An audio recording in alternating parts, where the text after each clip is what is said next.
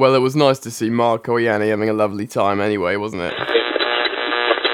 Strolling down the Fulham Road. Chelsea, Chelsea, Chelsea, Chelsea.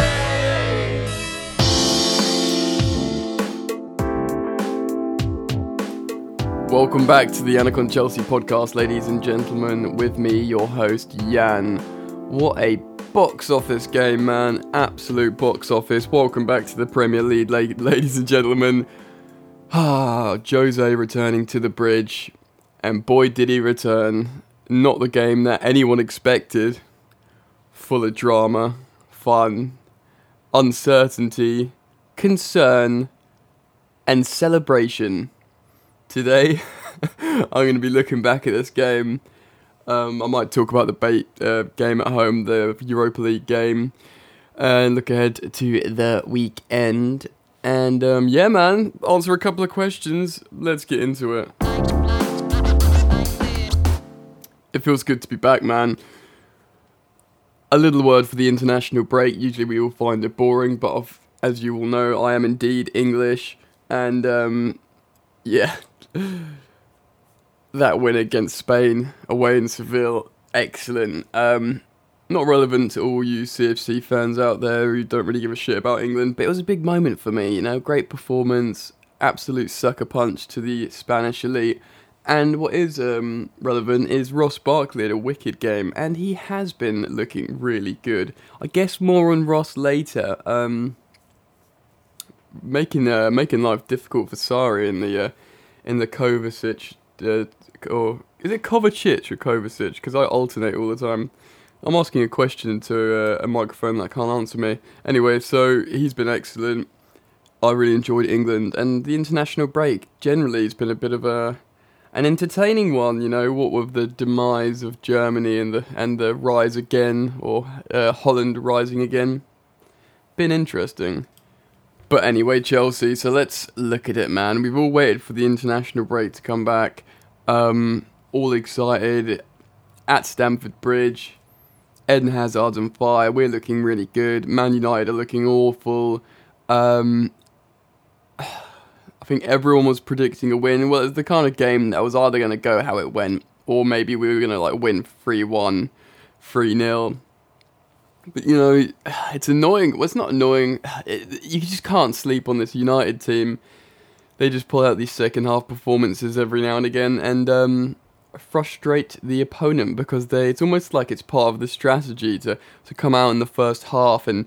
Um, you know, masquerade as a football team or one pretending to be, and then actually turning into one in the second half. But yeah, the hype was real for this game. The return of Jose once again. Last time he came back to the bridge for the first time since we hired a new Italian manager. It didn't go so well for him, and it was great for Chelsea fans. So I mean, loads and loads of hype. Also, there was the sort of um, there was the Matthew Harding um, flag for Eden Hazard going over all the fans. A big Eden Hazard one. There's a great picture on his Instagram of him looking over to it. Hopefully that pulled at his heartstrings. I've been talking about Eden Hazard a lot on my Twitter. Incidentally, he was he found it difficult in this game. Um, as you would imagine, Jose could see what he's been doing in the league. Recently, been talking about how he does think he is the best player in the league. So he's obviously going to try and stop him from playing. That's what a smart coach would do. And that's what Jose did. And he tried to stop all pathways to Jorginho, which is like the heart of this Chelsea Sarri system. So the lineup Kepa Arrizabalaga in goal. He went on to concede two goals. Um, neither of them you could really, you know, fought him massively. He actually made some good saves, so he continued what I'd call good form. Kepa Arrizabalaga. Back four of the standard Rudiger and Luiz. Rudiger had an excellent game, obviously taking his goal quite well when he lost Paul Pogba. Luiz made some mistakes, but generally I like how he's playing and so close to scoring that header to make it 2 0. Fullbacks, as expected, is Azpilicueta and Alonso. Um, words on Azpilicueta would be not a huge, huge impact. There was a little funny moment when Mata fouled him and got the yellow card, and he, he gave because they're obviously good friends. He gave him a little sly smile and kick, which was quite fun. One of the things about this game, there was good nature throughout. There is a lot of friendships between these players, and you know, it was you know, when Rudiger lost Pogba for the first time on the next corner, he like tried to push him away and had a little laugh, and there were smiles between him, like I'm not losing you again, mate. So it wasn't, although it was very um, well contested and competitive. It was kind of like it wasn't nasty. It was kind of nice, even when there was a bit of drama at the end. You know, you could tell there's a lot of relationships throughout the, these two teams. Probably more disappointingly at left back, Alonso didn't have a very good game in my opinion. Um, maybe okay going forward. He's been a little bit more reserved going forward now. And defensively, he's been exposed a little bit. Um, and also when he's laying in the in the box, in my eyes, feigning injury. Excuse me, he should just get up and you know even if he's limping about trying to get the ref's attention, like dude, he got me. Just get up, man. It, you can tell the whistle's not gone. They're playing on around you. You've been carved open. Martial gets a tap in, who was excellent in this game. Looks like uh, United have now recognising him finally, and he won't eventually sign to Chelsea like many of us dreamed. Midfield of, as expected, Jorginho anchoring in his Regista role, um, flanked by his ever-present number eight. Well, not necessarily ever-present, but we did start with Kovacic. He, he was pretty good. He, he he demonstrated some of his excellent dribbling ability, but also just demonstrated how he's just not a goal threat. Um, and then N'Golo Kante on the other side, pretty good game, solid. You know, he's never awful, is he?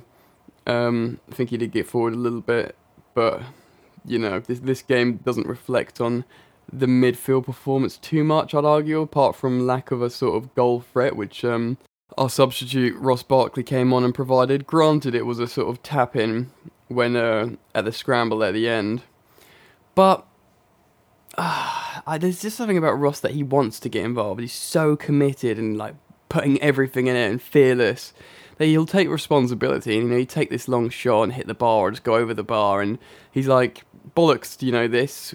I can see a sort of um, we're stuck in a rut here. We've got some sort of systematic negative dance going on where we're not breaking through.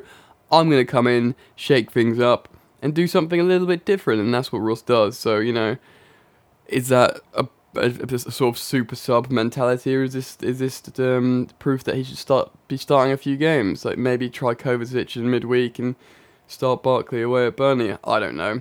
Up front, we started with Morata, um, and flanked by Eden Hazard on the left, and Willian starting instead of Pedro on the right. Let's put a pin in Morata for a moment. I think Willian was relatively ineffective.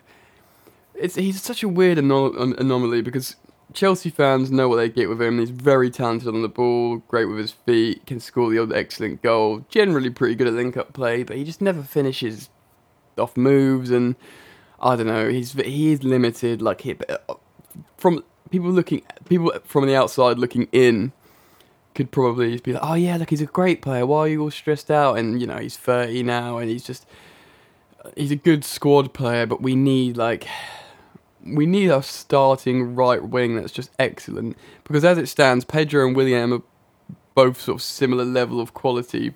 Um, Pedro looks to be more suited to the Sarri system and a bit more of a goal threat, but in terms of quality of play, I'd put them right at the same. And we need someone a little bit younger and a little bit higher quality to really start making this attack dynamic and effective. Um, that's super important.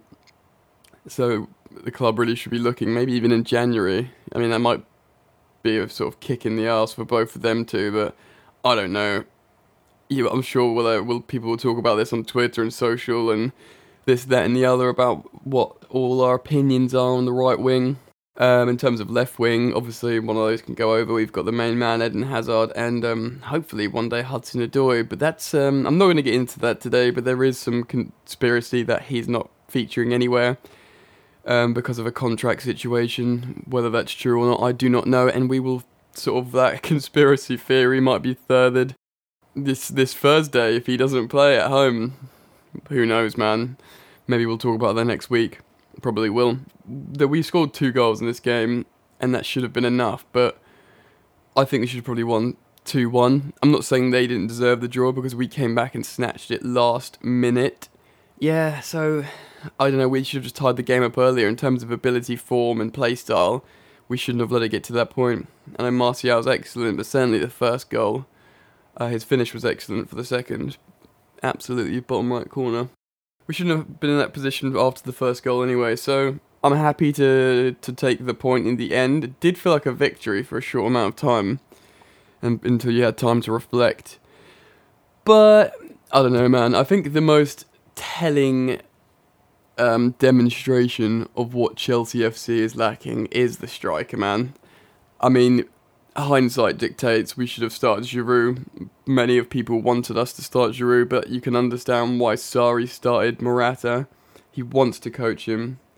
You know, this guy's good on the ball and has got ability, and the club's almost undoubtedly said to him, Look, man, make this investment work. He's a lot of money, he's young, he's got ability. You're a good striker coach from a history dictates that's the case. So there's so many sort of um, foundational pillars here of why he would start Morata, but is it time to just not say, look, mate, you are not starting in the Premier League now. You know, you can have cups, you can have, you can have um, Europa League. I think they probably started him because of his like header from last season against United, and you know, I don't know, man. Anyway, I think his time is done in the Premier League starting for the moment, unless Sarri thinks otherwise, I suppose. Yeah, so it's two all. Ross Barkley comes on uh, as a as a substitute in the second half, and he scores the 96th minute equaliser, which is always absolute box office. Yeah, it was just good fun, man. I mean, I don't want to get into this too much, but the Marco Ianni celebration in front of Jose, it's just um blown out of proportion. It was a load of fun because they were, it caused like some you know fights, fighting, and I don't know, whatever, handbags and outside the tunnel at the end, but it was some dude who's probably quite a young coach, inexperienced. He just got excited. He's like giving it some. I mean, where?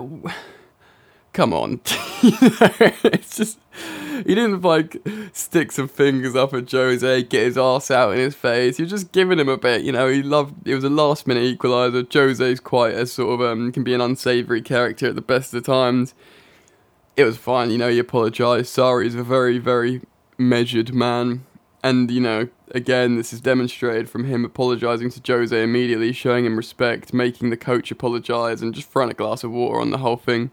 Excuse me. So, yeah, you know, I, uh, it's just bollocks. It's going to be headlines forever in it. But Jose somehow, even to a degree, I think he subconsciously makes it about him. Obviously, it was a very reactive, instantaneous thing, Jose doing, getting up and getting angry, but I feel like part of him knows, like, yeah, this will make it about me. You know, it's something internal that works in a split split second, an instinctive reaction. So yeah, it was funny. It was box office. It was good fun. So I was I was celebrating the last minute equaliser, um, and then laughing at all the drama at the end. So it was very much a sort of welcome back to the Premier League, ladies, ladies and gentlemen. Here, here's some fun for you. And uh, yeah, it didn't disappoint. So um, other than that, you know, like I said, uh, Pedro came on, didn't do much. He was a bit late. Sort of, um, it was that kind of game, really. Uh, Ross Barkley came on, and Giroud came on. Three predictable substitutions. I would have started Pedro and Giroud in the first place, but I'm not a coach, guys, and I don't coach Chelsea FC. You're you're probably all pleased about. so yeah, that's enough of that uh, game. Uh, you know, Eden Hazard the, the the break, the international break, probably came at a bad time in terms of his form. Um, not that he was bad for Belgium or anything, but it would have been like good to continue his um, scintillating firing form in England in the Premier League, and that might have served us better in the United game. But like I said, I think Jose probably did a job on him. They left a few on him. You know, Ashley Young was was doing work on him, which you know Chelsea fans hate, but a few were sort of a neutral spectator, you'd sort of understand. so um, hopefully, sort of like I said, the the only real story of Hazard at the moment is keeping in form and hopefully signing a contract. But I've you know I've beaten that dead horse quite a lot recently. So until there's some sort of progress, I'm not going to talk about it again. And I think we're probably going to move on from that game. Uh, yeah, great fun. A little bit disappointed, but also very entertained. Let's move on. Okay, ladies and gentlemen, before I do preview the upcoming two games against Bate at home and Burnley away, um, I will talk about Morata a bit more, but I want to talk about him at the end of the pod. A quick um, expansion on Ross Barkley, the £15 million man that that people thought would get lost into the ether and become just a thirty pound turnover, fifteen million profit investment job. He has arrived as a Chelsea player. His little Scouser interview when you know, you know, you know, first arrived, like I want to be the best, I want to be the bestest midfielder in the world. Chelsea's this platform. I just didn't even really listen to it. I felt bad for him because I was like, yeah, all right, mate. I mean, he was excellent years ago. He was sort of touted as this wonder kid that then got injuries, and no one really knew what to think of him. But yeah, that season, sort of when he was playing with Lukaku and being very creative, feeding him goals, scoring a few himself, creating chances, being like um, a dominant force, uh, whether it was in like a sort of eight or a, a ten. But um, he's a player, man. He's at a ripe age. He's been playing well for England, and he wants to play well for Chelsea. He just, you know, you hear him talk, and he's like, he's.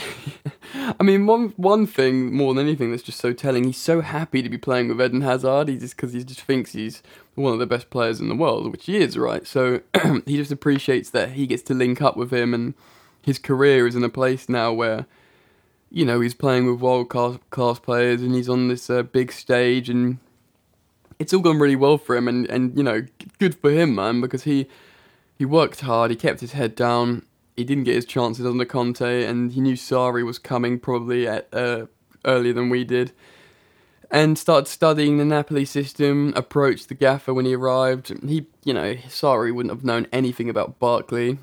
Um, he would have probably been told by the club that we're negotiating a deal for Kovacic, who he he would have been aware of because of it just purely because of his profile, and he would have started implementing him into his midfield plans. But Barkley's certainly thrown a spanner in the works with that.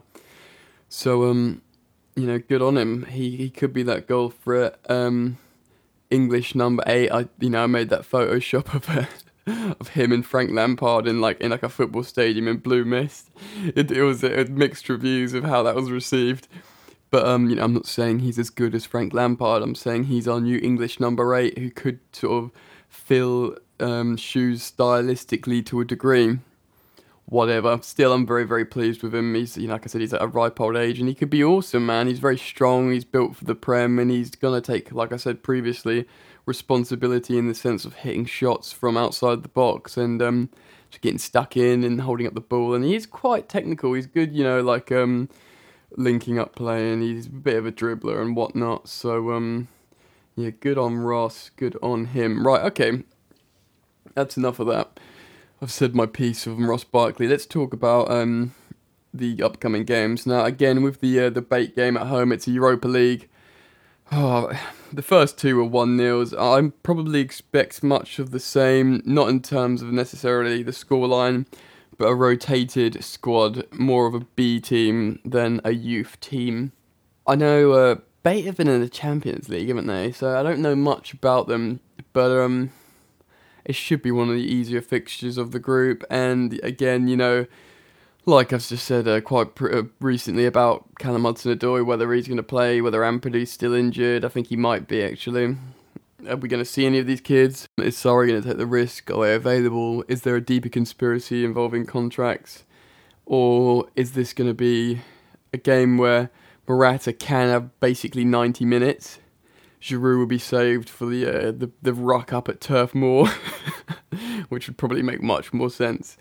And you know what's going to happen? Who's going to play on the flanks? We're going to see Fabregas again. Are we going to see? Uh, being honest, he'll probably play Riza Balaga. I, I, I don't think he's going to play Willy Caballero really. I think he just wants to get his money's worth and get as much practice in Arrizabalaga as possible. We'll probably see Christensen and Cahill. There was that stuff about Christensen recently in a press conference how his dad, who's his agent, which is just dumb, is trying to sort of flog him out, saying, yeah, he's not playing. He came back to Chelsea to be a starter, this, that, and the other. And Sarri was like, look, Rudiger and Luiz have been excellent, my the exact players I want to play, and Europa League's incredibly important for us, and Christensen's got an opportunity there. Um, so we'll see what happens. Him and Cahill, I imagine. We'll have to see what happens to Cahill actually, whether he's going to go in January or not, because you know, mid mid sort of table Premier League teams would actually snap up Gary Cahill still, very much so, I imagine. So I reckon there's probably uh, depending on what's left on his contract. If there's nothing, but if there's a you know a couple of years, you get like 50, 15, 20, 20 million or something for Gary Cahill, I imagine. Um, yeah, and then fullbacks will rotate to Zappacosta and Emerson. One would imagine rotate the midfield and yada yada yada. So, you know, again, it's probably a game that we should on um, in terms of how the, the club comparison is. It's the kind of game that we should be romping, but we'll probably sneak away over one of one goal margin, winning margin again. Sod's bloody law. So um, that's going to be the BATE game. I can't tell you more really until we see it, but we'll review it. Hopefully, some exciting stuff happens, and we can reflect upon that and implement it into the grand Chelsea perspective. Um, so excuse me. Um, all right, guys. So t- t- Turf Moor. Man, that used to be a difficult place to go. I don't know. I think Burnley are in pretty rough shape this season. Um, it started from the beginning when they were in the Europa League qualifiers and got maybe like.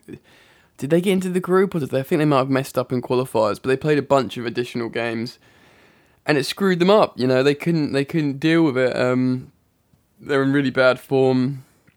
The Burnley of old or recent old, if that's even a term, weren't there. The defensive rigidity was gone. Um, there was this sort of idea that Sean Dyche's Burnley now was going to be more expansive in scoring goals, and there was, whether it was at the end of last season or a point of the season, anyway, they looked like they could start, start, suddenly start scoring goals. No matter what happens, it's going to, it's to be a cold away day at Turf Moor. It's going to be windy. It's going to be a, a testing place, and back in the day, that would be a hard fixture. You know, our like exotic, our like sort of European, South American sort of softer players that like that like the heat and balling on like dry ground or you know like soft ground all suffered to the sort of like Republic of Burnley, all these Irish lads who like fought war war up in Turf Moor in the cold, you know, and it was very much an environmental thing that gave them the edge. So with that, that sort of a conte- that conte- contextually should still exist, but I'm not sure we should be winning this game in terms of what our ability's been. Uh, what we've been demonstrating recently, and in terms of ability, if we just play our game up in Burnley, we should win the game. Now, whether we're going to be completely reliant on Eden Hazard picking up some form and scoring some goals again, I don't know. But again, again, Burnley have been different this season, but on paper they should be like a stern test, good defensively, and good in set pieces, defending them rather, and you know if they're going to play like a narrow block, then Chelsea might rely on set pieces, and Burnley maybe previously traditionally are hard to break down like that. But it's a new season and it's still early, and you know the stories and the narratives are still settling in. So we will have to see. Um, I think we will win. We sort of have to. Uh, it was it's a shame we couldn't go ten points clear of Man United, but they're playing Everton, who just won two 0 last night, and they do look good, Everton. So um, let's hope we can pull away from them even more, which would be quite funny. Uh, Man City look different, gravy. I'm just thinking about who's around us. It, I think we're going to be level on points with um, Spurs and Arsenal now, and two points behind. Um, yeah, City and Liverpool. Dude, Man City look different, gravy. I know I'm digressing from the Burnley game quickly, but look, on, there's not much to say about the Burnley game. I'm gonna, it's gonna be a hard, hard game, but we're gonna win two 0 A goal from a midfielder and a goal from Eden Hazard. How about that? Um, hopefully keep a clean sheet, and it's a comprehensive, nice two 0 win. Let's quickly talk about the opposition. Well, I've gone off on a bit of a tangent. Liverpool have been winning dirty this season. Dirty? I don't say they've been winning dirty. They've been winning when they've been playing poorly, is what I'm trying to say. And that's worrying because that's the mark of champions. It's all very well Liverpool tearing people up and when they're on song and looking excellent, but then, you know, being awful for a couple of games against the Minnows. But now they're playing bad and they're winning games 1 0. And that's what champions do. Whether they'll be uh, show enough of this champion characteristics to beat that fucking monster that is Man City at the moment. it's just been so frustrating because City lost Kevin De Bruyne, and we all thought this was going to be the catalyst to help everyone, uh, you know, shut the gap a little bit. Um, but you know they've not missed a beat since that led's out. Um, they came back on last game and they won five 0 uh, against Burnley actually, so that's probably relevant to um. It was at the Etihad, and I think when they they did well up to a point, but after the first goal, I think there was a bit of capitulation, and bless bless Joe Hart, the return for him wasn't such a happy return. But um, yeah, they look different gravy. You know, Mahrez with a great finish. He's um, he's got that in his locker to score some good long range goals, and and they were just knocking about. They got their confidence. They knew the game was won, and it was just sort of systematic and almost quite mechanical by the end. Um, I didn't actually watch the game. I watched the highlights. Um, so yeah, they look they look like a different beast. I don't think Chelsea were ever expected to compete with them. I think Chelsea's main target was to try and get back in the top four, and it looks like that should be uh, a realistic target. People were just really impressed with how quickly, you know, Sarri, deprogrammed five, four, five years of defensive football out of these players and tried to implement a new style and in very little time. He wasn't even there at the beginning of pre-season. So it's very, very impressive for Chelsea. You know, we all got a bit overexcited when we started incredibly well, but we've done incredibly well, you know. Um, fun fact, Chelsea is still the only team in, in England to be undefeated in all competitions. Long may it continue, we've got some few very, very winnable games in front of us, five of them, I think. So, you know, well, let's see what happens. Um, continue great form, play some entertaining, good football, and somewhere along the way we might um, lock down a little Belgium, and um, come January we might sign a player or two. Whether that's the case or not, I don't know. But I'm en- I'm enjoying I'm enjoying the journey. I'm enjoying how uh, holding um you know how he's holding himself, how he's uh, presenting himself in terms of talking to the media. Um, he's just a very measured man. Again, apologise for going on loads of uh, tangents here. I was but you know, I'm done talking about Burnley now. I just think it's a it's a nice change from these fiery previous two characters we've had. I mean, you know, Pep. Pep's uh, maybe the best coach in the world, right? But he's still a bit nuts, isn't he? He's got that sort of like unhinged element to him when he just looks like he's a bit crazy, which probably comes when you've got that much sort of talent or whatever. But it also comes when you've been sort of like in this world of football for your whole life which you know Pep has been, and then you know Sarri's got this sort of laid back, like he was just a dude working in a job. He was like a banker, you know. He sort of travelled around. He was just a regular guy. He just loved football and got into it. You know, he's coaching Sunday League, and he's almost like a guy looking in that just finds himself managing Chelsea. I know he's had big jobs like Empoli and Napoli. Well, as big as you perceive them. You know, Napoli's certainly a big job, but he's um he's almost got that sort of like uh, not externalized, but he's just like a he. You know, he just he hasn't been sort of bred in this football machine. He's just come in and he turns out he's really good at it. But he's sort of respectful, chill, measured, tranquil. Uncle Sarri is a cool guy, and I think a lot of people like him. He's I don't think anyone in the league will have any problem. Conte, Conte was fun. Everyone enjoyed him because you know he was jumping around with fans. He was quite um not timid, but he was, you know, he didn't didn't come out or wasn't very fiery at the beginning. But you know, he's still the kind of like he's got a bit of Mourinho in him. People can dislike Conte, but I don't think that's the case with Sarri. He's a really sort of soft guy. He likes to have a little bit of a giggle. He just wants everyone to have fun. His philosophy of football is fun, express yourself, um, and he plays just a really entertaining brand of football. So all those things t- together considered. I don't think anyone can dislike Sarri, which is a nice change to have a really soft, likable manager at Chelsea. Uh, a lot like uh, Ancelotti was to a degree. So yeah, we'll see what happens with the games. I'll do a pod next week and we'll talk about the results. Um, hopefully, a couple of wins. We'll have to see. Um, I'm gonna. I've got a couple of questions to answer, so let's do social media questions. All right. Okay, welcome back to the uh, social media questions section of the pod, guys. I got three or four questions. I'm going to answer a couple. Um, well, I got a few more, but a lot of them were regarding Alvaro Morata. So let's get into it, shall we? I've spoken at length about Morata, about how he has got you know undeniable ability that's been demonstrated in multiple different countries, leagues, at big clubs, scoring goals in huge games, the biggest of games, starting incredibly well in his Chelsea career, and just generally being mentally frail and being a confidence player, which is a a dangerous attribute for a striker at a big club like Chelsea. Um, I wanted to believe, but unfortunately, it's a results business, and you don't have time to sort of nurture certain frailties, and I think the vast majority of the Chelsea contingent, the Chelsea fans and pundits are saying it's not going to work. I don't want to never say never, you know, he might start against BATE, have like a good game, score a hat trick, find some confidence, come on as sub at Burnley, and score the winner after Giroud doesn't do anything. So we don't know, but come January, I think we'll know.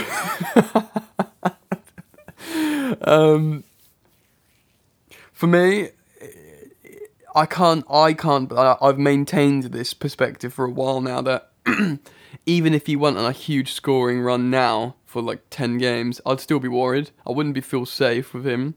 Uh, not to say that if he did do that, I'd want him out. I'd just think he could like drop off and get inside his head again at any moment. Um, so you know, you felt safe with Costa. You felt safe with uh, Drogba. You know, these recent profile of Chelsea strikers, recent Chelsea pro- high profile strikers. Excuse me. Any, like I said, even if Morata found a bunch of form, you'd just be concerned. Whereas Giroud, we know he doesn't really score, but we know the team's stronger with him in. Morata's not offering anything, and although it's great to have Giroud like that for an option, and he could play certain games, and he could come on and act as a tool in certain games. We need a 20 goal a season striker with Chelsea Football Club. It just we just need it. We we we can try and you know stay in and around top four with some goals from Hazard, a couple from midfield, maybe right wing. But if we want to push for titles, we need a striker that's just not up for debate. It's just how football works at this level. Um. Oh my god. So yeah, loads of people ask about Morata. Paul asks if we should uh, look within. Uh, look at maybe something Callum Hudson-Odoi. It's it's you can't. I mean, we need to play him on a wing bef- before we try and convert him back into a striker, and that needs to be another, another uh, competitions first. Um, and then Chris asked if he should be replaced in January. guy called Appiah Mandela says Morata should be out of the starting eleven forever. Ooh, and then yeah, Monty goes on. He talks. He, he asks about um. He talks about players and says, yeah, "Should we get bats back in January?" Okay, so uh, ooh, okay, I would absolutely take Batshuayi back right now because if you swapped him and Morata in terms of the chances they're getting, he'd score more goals. He's good at linking up with Hazard, and he's um he finishes chances in the box. He's not a world class striker, but you know, Sarri is a good co- um, striker coach, and even if he can't fix Morata's mentality, which is fucking him up at the moment, he could probably get Michy a bit more clinical. Michy's a great finisher anyway. I'd absolutely take Batshuayi back now. I'd recall him now if we could, like tomorrow, if he doesn't have to wait till January. If we can like pay X amount or whatever, I'd just take him back now there's this thing about Batshuayi at Chelsea. Um, he doesn't train well, or he's a bit dim, bless him, and it's not great for coaches. But you know, when you put a ball at his feet and he's in the, you know, he's, he's in the box, he's just gonna score goals, and that's what we need. Ooh, it's such a fucking bitch, isn't it? I'm, sorry, I'm just in like despair thinking about the situation. So yeah, let, let, let's look at the options. Uh, let's just argue that Morata isn't good enough. We need to replace him ultimately because two strikers is low anyway. So bringing Batshuayi back fine, looking within promoting youth could be a, an option. I don't see it happening at our, our club. Um, so high profile striker signing in January. I mean that's just so expensive and difficult to execute. Who wants to like you know the obvious obvious choice in terms of age class of striker, maybe even stylistically, I think would be Mauro Icardi from Inter Milan. He scored the last minute stoppage time winner in the Milan derby yesterday. He's 25 years old. He's been the first uh, team striker for a long time. He's the captain of Inter. He's he's strong, he's powerful, he's he's a leader, he's a never die, he's technical. He's just a worldy striker. I mean, was he like top three, four centre forwards, like number nines in the world? I mean, who would you say? Aguero, Kane. You know, Barcelona fans are losing their shit about how Suarez is dropping off. Lewandowski's great, but he's old.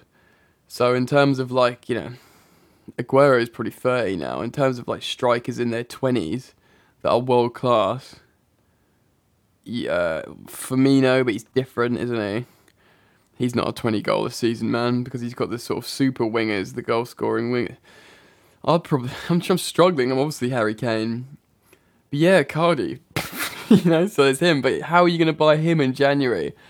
Costs ridiculous amounts of money, and they'd never want to let him go. And he loves Inter Milan. I know he's had trouble with the ultras through some stuff in his book and this, that, and the other, but it just seems way too difficult. If we were the champions, we were top of the league, but our striker broke his leg, and we could win the Champions League that season, then you know we might break the bank and go all in. But with our rebuild situation, I just don't see us spending, especially after spending X amount on Kepa Arrizabalaga, I don't see us spending 120 million to try and pry prime away. Um, especially if we want to get a right wing and this, that, and the other. So it's very, very difficult. Maybe we'd like again buying a right wing in January. That's going to really upset um, um, Pedro and Willian as well. So I don't know, man. We could buy no one in January and recall Batshuayi, and I'd feel better about this situation. I feel bad for Morata because I quite like him as a player stylistically, but you don't see enough of that. Like in this game against United, he's just on the fucking floor all the time. This is such a explicit episode of the podcast. Always on the floor. He's a strong guy as well, and like get up and fight. Anyway, we've all hit that drum so many times. So I'm with you guys, listener. You sitting there listening to me whinge about Morata. I feel for you. I feel for all Chelsea fans, and I I feel for Morata as well. It's you know, he wanted to work. He he started so well. He got his little song. Ugh. Okay, so that's enough on Morata. Let's see. Yeah, yeah, Monty, you, you, went on Monty at Monty SW6. You went on to talk about uh, formation a little bit more, bro. Um, you talked about four four two to fit in Kovacic and Barkley. Okay, so that no, that's an interesting one. And do we need to play four at the back? Um, I think we should stay at four at the back. I actually think it suits uh, high possession football better. A four four two, like a I think like a diamond. So yeah, maybe. So we're the four. Tip base of the diamond, you've obviously got um, Jorginho registering, or even like that. You know what? Let's okay. All right. So let's go like a four-four-two, but let's put um, let's put uh, Kante back a- a- as the the mopping up role right at the bottom, and then in the middle of the diamond you could have Jorginho and Kovacic that comes forward, and then you could have Barkley at the tip of the diamond in the 10, getting into the box and scoring, and then the two up top would be Hazard and seeing as our strikers are shit anyway, Pedro. Boom! goal threats. The, the the two strikers in Pedro and Hazard are goal threats. Barkley's a goal threat at the tip of the diamond. The only thing is would be we couldn't play everything through Jorginho. The the Regista role would be compromised. I, I know what you're saying in terms of just filling filling in gaps with players that are good, but obviously Sarri's never played a um a four four two and he never will. He says he only knows how to play 4-3-3, but he actually did play a 4-2-3-1 against Liverpool, and that really suits us because the base of the two, the two in midfield, the deep two, was Jorginho and it was Kante. Um, a lot still went through Jorginho, but I think probably not as much due to where he's situated. But you know, and then you've got so you've got Kante and Jorginho being safe, and then you've got a whole line of three midfielders. Um, I know we played uh, Moses, I think, as a right winger, which was his original native position. But yeah, we could have you know Pedro Barkley and Hazard behind the striker. Um, I'm yet we yet to see. One thing I didn't talk about is using a false nine, which obviously when he sold Higuain, sorry, he did very well with Dries Mertens and he exploded. So and that could work for both Pedro and Hazard. So let's see what happens. I forgot to sort of mention that, but I don't see. It's still the 20 goal a season mantle of a normal striker. But yeah, in terms of formation, uh, I, just it, for us to keep to keep developing what we're doing stylistically, I really think it has to be four three three. So the biggest sort of change we might see is the false nine. Excuse me. The set yeah. So it's it's similar questions here, formation and strikers. So I've talked about Morata at length. And uh, yeah, I think I'm probably going to wrap it up, guys. I've really enjoyed this podcast. I love. I was really looking forward to driving to the studio and talking about the epic, um, the epic clash at the bridge of Jose. So let's start to wrap it up. Guys, thank you so much for listening to my podcast once again. Um, I know there's a few regs now listening. Um, numbers have gone up a little bit. I really appreciate it. Um, I just love talking about Chelsea's, you know, and I love the platform, and I love talking to you guys. Uh, yeah, I do. I do um, want to get a guest on uh, at some point. I need to look at the technical side of getting a call in through into my studio and, and, and sort of editing it like that. I'll probably uh, take suggestions from you guys to see if there's uh, someone that you'd like me to get onto the podcast. That's a sort of just, you know, a Chelsea social media account or something, and um, I'll uh, you know contact them and see if I can just get a little segment with them to sort of edit into the pod. See how we go from there. Yeah, please, please, please, guys, if you um want to help me out in terms of developing the pod and keeping it going, could you please check out my podcast on iTunes and give me a good rating, preferably five stars, sub on whatever sort of um, app platform you're using to listen to the podcast. But yeah, if you could just, you can do it on the website, you can do it on the on your MacBook or your iPhone or on the app. Just go on iTunes, Yannick on Chelsea hit five stars, maybe write a little pleasant review for me to read. Um, it, it, all helps the podcast. It supports the podcast. Obviously, it's a free podcast that I just want you guys to listen to, but I want more people to listen to it, and that can help. So I'd really appreciate if you guys could do that. Super easy, takes no time at all. Hit me up on Twitter um, at Chelsea Yannick. That's where I do all my most uh, Chelsea talkings. Chelsea talkings. There you a good bit of English for you there. Um, and yeah, just I do a lot of Photoshop editing, talking about stats, transfers, news, just and just my opinions on Chelsea stuff. So, once again, thank you very much for joining me on the Yannick on Chelsea podcast. Up the Chelsea. Keep the blue flag flying high, carefree, wherever you may be, listener. And I will see you later.